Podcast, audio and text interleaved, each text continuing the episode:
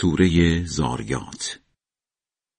به نام خدای خوب مهربان. قسم به بادهای گردافشان و به ابرهای پر برف و باران و به کشتیهای به آسانی در جریان و به فرشتگان تقسیم کننده کارهای جهان که آنچه به شما وعده می‌دهند راست راست است و روز جزا حتما اتفاق میافتد. قسم به آسمان با راههایی برای رفت و آمد فرشتگان که درباره قرآن هر دفعه یک چیز می‌گویید. آنکه منحرف شده از نورش محروم است. مرگ بر آنها که درباره قیامت گرفتار توهمند.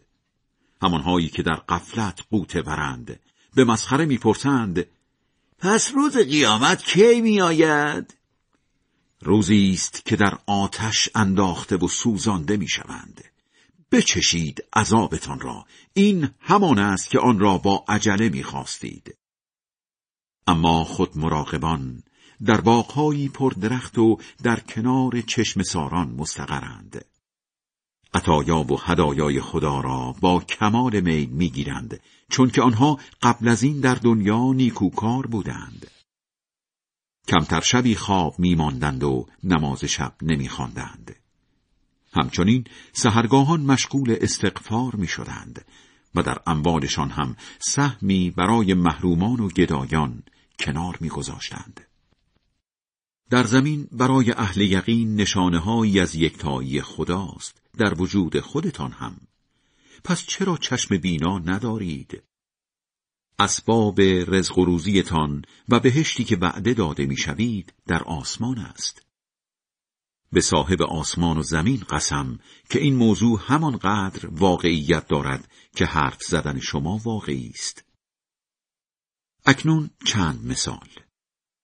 داستان فرشتگان بزرگواری که مهمان ابراهیم شدند به گوشت خورده وارد خانه شدند و سلام کردند. جواب سلامشان را به گرمی داد و پیش خودش گفت قریبند انگار.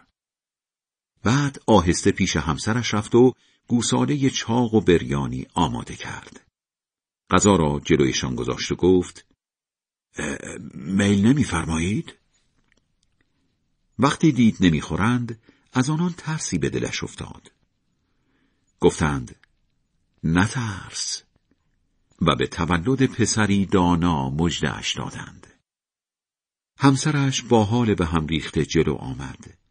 بر صورت خودش زد و گفت پیرزنی نازا و بچه؟ گفتند همین طور است که می‌گویی ولی خب خدا گفته آخر فقط اوست کار درست دانا پرسید مأموریت اصلیتان چیست ای فرستاده های خدا گفتند ما را سر وقت جماعتی گناهکار فرستاده اند تا با گلهایی سفت سنگ بارانشان کنیم.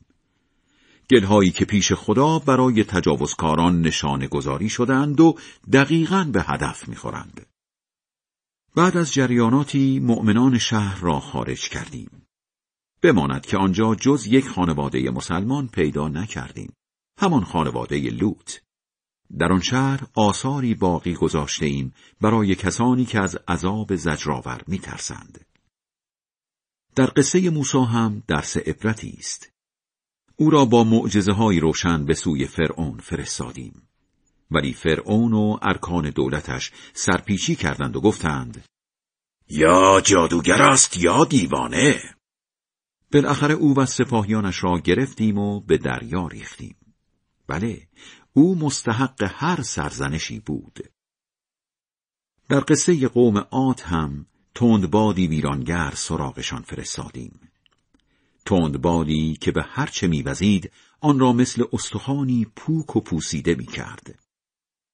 در قصه قوم سمود هم به آنها گفته شد برای مدتی کوتاه فرصت دارید از زندگی برخوردار شوید. ولی باز هم متکبرانه از فرمان خدا سرپیچی کردند و دست آخر در حالی که بهت زده نگاه می کردند سائقه مرگبار فرا گرفتشان. آنگاه نه فرصت فرار پیدا کردند و نه فرصت دفاع از خود. البته پیش از آن هم قوم نوح را نابود کردیم چون آنها مردمی منحرف بودند آسمان را به دست قدرت خود برافراشتیم و آن را دائم گسترش می دهیم. زمین را پهن کردیم و برای زندگی خوب آمادهش ساختیم. موجودات را دو قطبی آفریدیم، مثبت و منفی یا نر و ماده، شاید به خودتان بیایید. از بیدینی به سوی خدا فرار کنید که من از طرف او برایتان هشدار دهنده‌ای با سراحتم. هم ردیف خدا به معبود دیگری قائل نباشید که من از طرف او برایتان هشدار دهنده ای با سراحتم تا بوده همین بوده.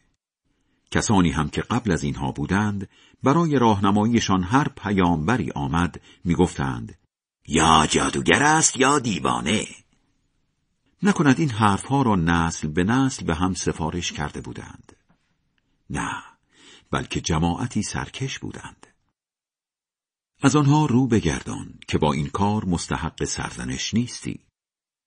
کماکان همه را به خود بیاور گرچه این به خود آوردن فقط به درد مؤمنان می‌خورد. جن و انس را آفریدم فقط برای اینکه مرا بندگی کنند. نه آنها رزق و روزی می‌خواهم نمی‌خواهم که به من غذا بدهند. چون فقط خدا روزی دهنده است و قدرتمند و نیرومند.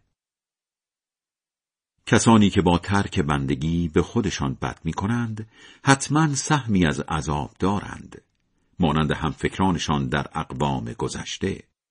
پس دیگر آن را با عجله از من نخواهند. وای بر کسانی که باور نمی کنند روز قیامتی را که به آنها وعده می دهند. خدای بلند مرتبه بزرگ راست می‌گوید.